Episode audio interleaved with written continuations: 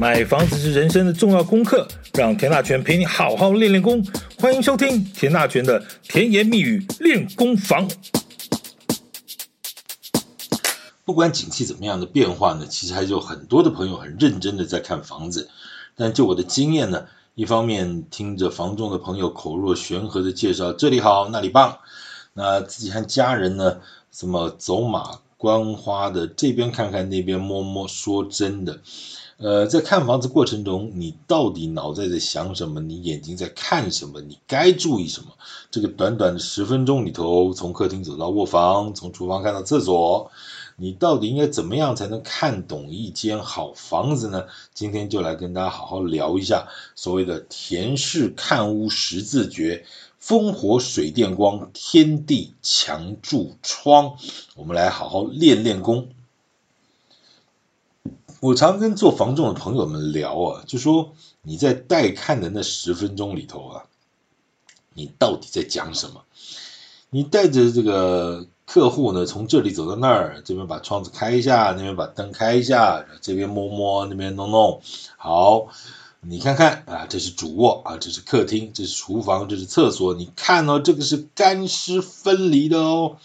你当客户是白痴吗？他不会自己看吗？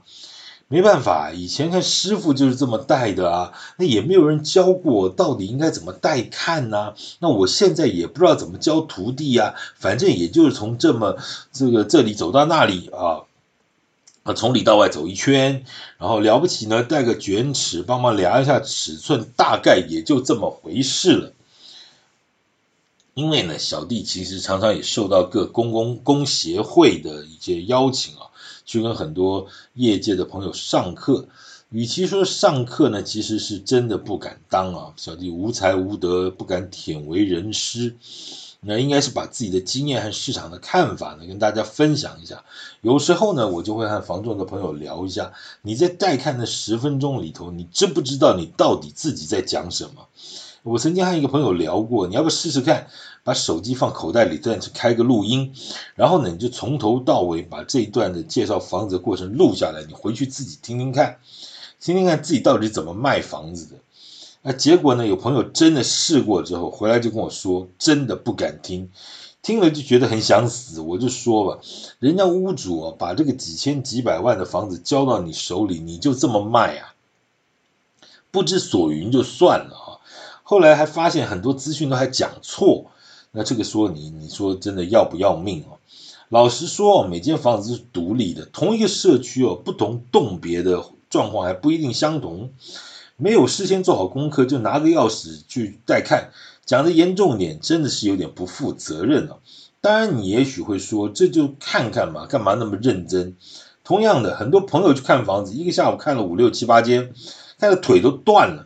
那确实啊，其实看房子是很辛苦的一个事情啊，而且一个下午看个五六间下来，有时候真的会乱掉。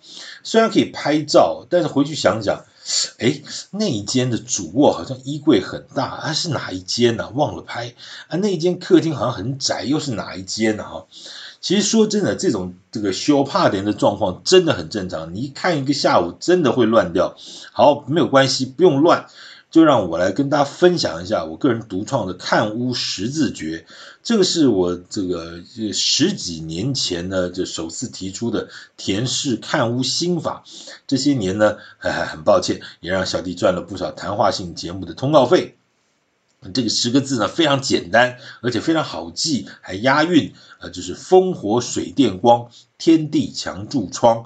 前面五个呢是软体，后面五个是硬体。那我们再来念一遍：风火水电光，天地墙柱窗。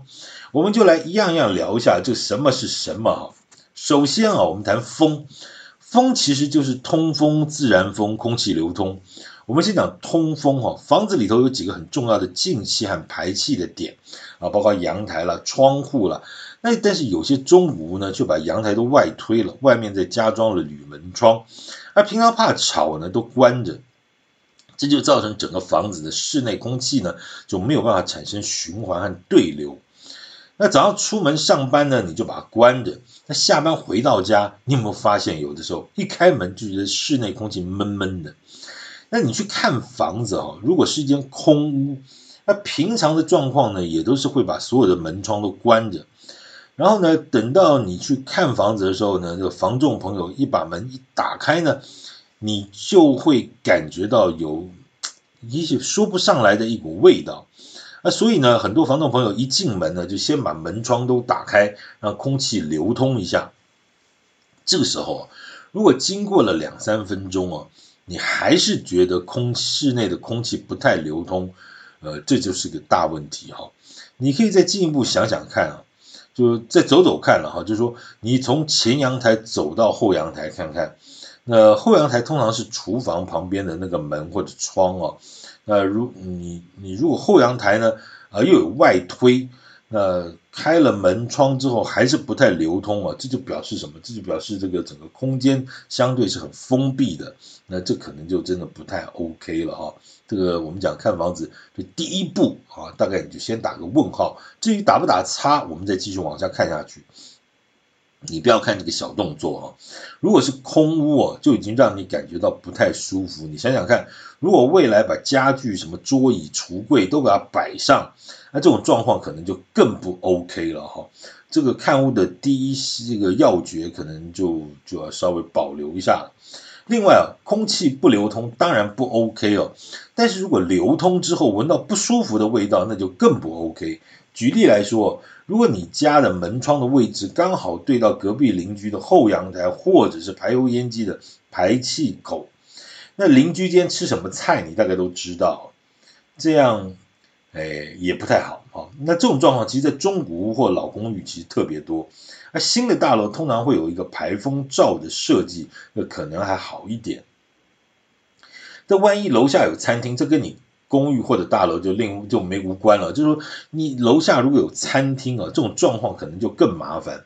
而如果它的排风这个排烟除这个没有做好的话，那你就会发现，如果川菜馆呢，那每天那股辣香飘上来，哇啊，也许有人喜欢哈，呃，但万一要是万一要是卖臭豆腐的哈，那个就嗯。虽然这个海办也有足臭之夫，有人喜欢，但整体来说可能就不太 OK。那如果附近还有菜市场、菜市场或加油站呢？那个菜肉的那个腥味或者油气哦，会不会因为风向的关系飘进来？这些都要好好闻一下。你去看房子的时候，其实真的是，呃，就眼耳鼻舌身意啊，就是你把鼻子也稍微通一下、清一下啊，真的是。那当然，你也不能老说别人家哦，你自己家的排油烟机也要注意。理论上哦，排油烟机的功能呢，就是要让厨房形成一个负压环境，这个气呢才好由内往外排。但是呢，有些人就喜欢所谓的开放式厨房，有没有？特别是很多女人就迷恋那个岛台，有没有？充满了幸福感的那个感觉。但一般的中式料理呢，难免会有热炒这档事啊，这个对于室内的空气品质就有很大的影响。当然，这也不全然只看那个排油烟机够不够力啊，因为毕竟这个油烟一散进空气里啊，一段时间之内，如果你今天是讲所谓的开放式厨房的话。一段时间，你就会发现到这个室内什么沙发、家具，就是会有一层油垢，那真的是很难清洗和处理哦。那开放式厨房呢，所以真的很好看，很有气质，很贵妇，但是真的实不实用呢？你真的就要稍微再考量一下了。当然哦。当然，这种种状况，有些人都觉得说没关系，我现在可以用空调啊，冷气啊来这个改变这样的状况。当然，现在我必须说啊，很多的空调确实很进步啊，它有各式各样的新的功能啊，或者是呃什么负离子啊，什么除除垢啊、防尘等等等等啊，越来越进步啊。但是说到底还是啊，你也不可能一年四季都开着空调，这个电费真的是很恐怖啊。还有这个所谓的环保爱地球哦，我觉得省点电毕竟还是对大家都好了哈。但是要谈空调，这里头又有一大堆学问啊，包括什么？先不谈刚才讲的那些新玩意儿啊，什么负离子啊，什么等等的，呃，这个防虫、防尘隔隔什么的除垢啊等等这些。最基本的东西还是它的吨数啦、EER 值啦、耗电量、变频、电压啦等等这些哦。那还有像什么冷暖啊、除湿啊、清净这些功能，呃，我觉得现在是真的是这个变化的非常非常快啊。所以很多朋友其实真的在挑这个冷气的时候，其实是可以多做点功的。很多你想不到的一些功能都有啊。但是同样的，还是省电是个重点了哈。那好，再回来，你现在看的冷气呢，几乎都是所谓的分离式冷气。那这一点就让我想到一件什么事，就分离式冷气呢，你就会有一个室外机，对不对？那这点让我想到说，你觉得房子会不会退流行？老房子用的什么？你想三四十年之前就是用那种窗型冷气，对不对？是不是都有个洞？那现在如果用分离式冷气，我请问你，第一个，我们先讲那个洞要怎么办？你是要把它补起来吗？说实在，实在是有点难看哈，说有有点难看。那那这个分离式冷气呢的洞呢，又是个另外一个问题。我们在讲啊，其实到了分离式冷气这个时代，以前的大楼又分成两个阶段。以前大楼它没有特别设计哦，一栋大楼的外面就挂着一大堆的生分离式那个室外机，有没有？而且还大小不一，也没有固定位置，这个左挂一个，右挂一个，你会不会觉得就像一张脸上贴了大大小小各式各样的狗皮膏药？你说有多难看，它就有多难看。但是现在的新大楼设计呢，其实也不一定能够解决这个室外机外挂的问题，但是呢，它多少有时候会用一些隔栅，呃，起码挡一下，也让建筑物外观呢有点表情。你稍微想想看，以后走在马路上，你稍微往上看一下，你觉得房子有没有退流行？当然有啊，当然有。那这隔栅的部分，其实就是为了挡一下这个室外机。那有人说，我反正没差哦，室外挂成什么样子，我也不是那么在乎了。我比较在乎就是室内的空间，我就回你三个字：最好是。为什么？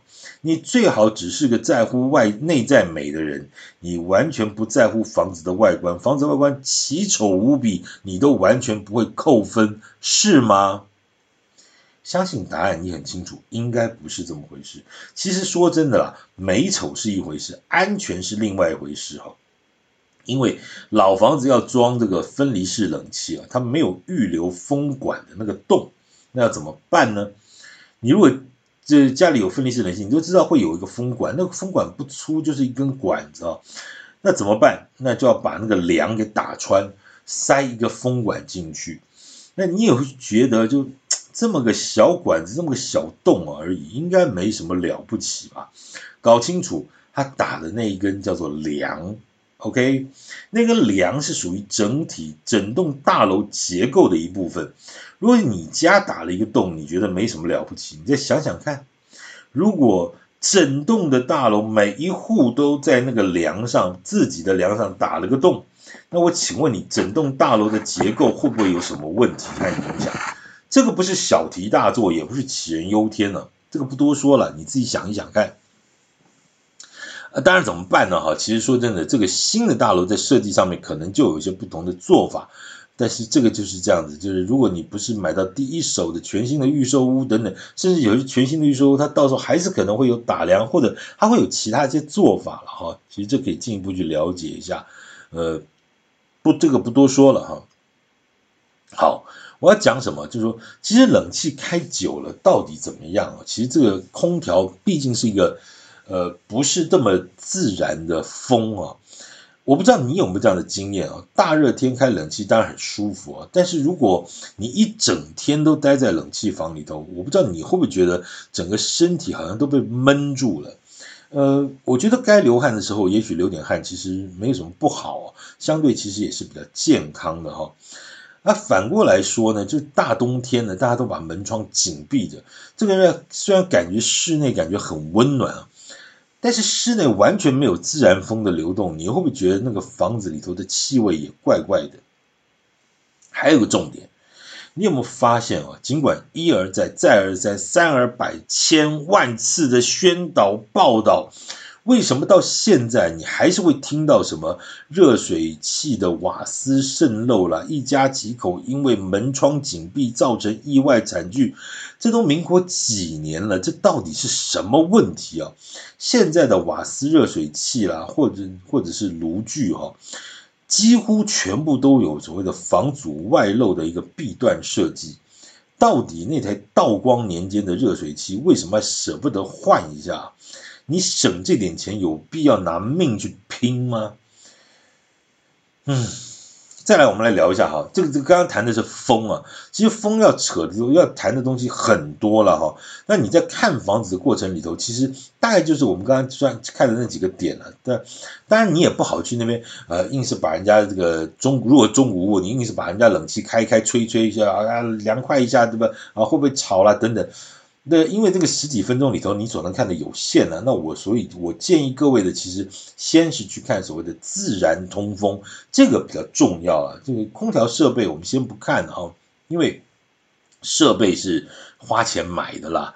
但是你如果基本的结构通风的状况不好，你再怎么用，其实都相对有限。这是我个人的观点啊，提供你这个参考。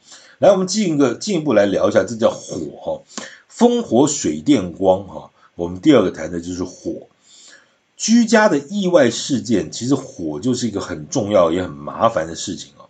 家里哪里会有火？厨房吗？其实不止哈，因为有些家里有些人家里有佛堂，这个早晚三炷香啊，初一十五还点个蜡烛，这个祈求菩萨保佑阖家平安呢。好，这个当然也没有什么太大的问题啊。那当然，其实画金纸啊、修金爪这个事情啊，其实一般呢，现在社区也通常不允许你在阳台烧了啊，甚至很多庙宇啊，也因为环保的关系呢，也不能烧纸了。当然，这样做法有人觉得对菩萨不够尊敬啊，但是当然也有人认为啊，这个造物主创造了地球，应该也会同意我们爱护地球的做法了啊。那心诚则灵呢，我们就不细谈宗教，我们还是回来谈火。那火的问题其实最重要还是安全，这得分成两个方向来谈，一个是会不会烧，那一个是烧不烧得起来哈。那从这个从从之前所说的，之现在的这些瓦斯炉具呢，几乎都有一些防阻外漏的弊端设计。那烧开水吧。其实老实说，现在大家很多人家里头都用那个呃那个饮水机哈，或者那个开饮机烧开水的不多了。但有很多老人家呢，还是习惯烧开水啊。那毕竟那个水桶的感觉还是量比较多了啊。那没关系，反正你有瓦斯炉就烧开水也没什么不好了哈。但过去就有这种问题，就烧开水一旦呢咕噜咕噜逼起来之后，万一你一个 miss 掉了啊，你刚好这个出门那什么样一下。啊，那个水呢就把瓦斯给熄了，把火给熄了。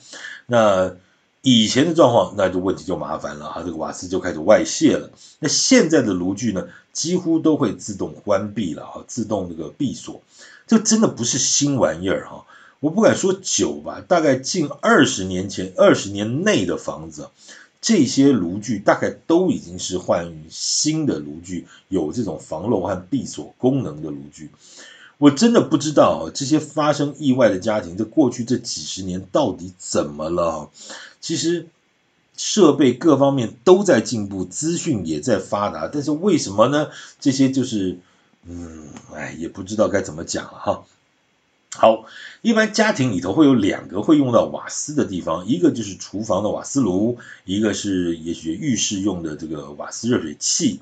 我刚才讲过，这两样东西呢，在近二十年来都都有所谓的安全设计了。你硬是要去买一套没有安全设计的瓦斯炉或瓦斯热水器，说真的，你还真不好买啊。那为什么还是出状况呢？其实也许就是管道的问题。一般来说，一建筑法规，瓦斯管的配置呢，就是要走明管。明管就是它不能包起来啊，这很简单。以前的讲的就是包在墙里头叫暗管啊，一般镂空的就叫明管。那明管的意义是什么呢？一方面就便于维修啊，一方面因为它暴露于室外啊，就是这个如果漏气的话，它就呃自然飘散，它不会蓄积浓度。好了。又来了，你看的那间房子，如果是那种四十年屋龄以上的这个老公寓，那怎么办？那这间老房子如果不是用明管的设计，我建议你啊，如果你是真的喜欢呢，买下来要装潢的时候，第一步呢就请你的设计师或装潢师傅把它改成明管哦。钱是小事啦，这个一劳永逸，安全至上。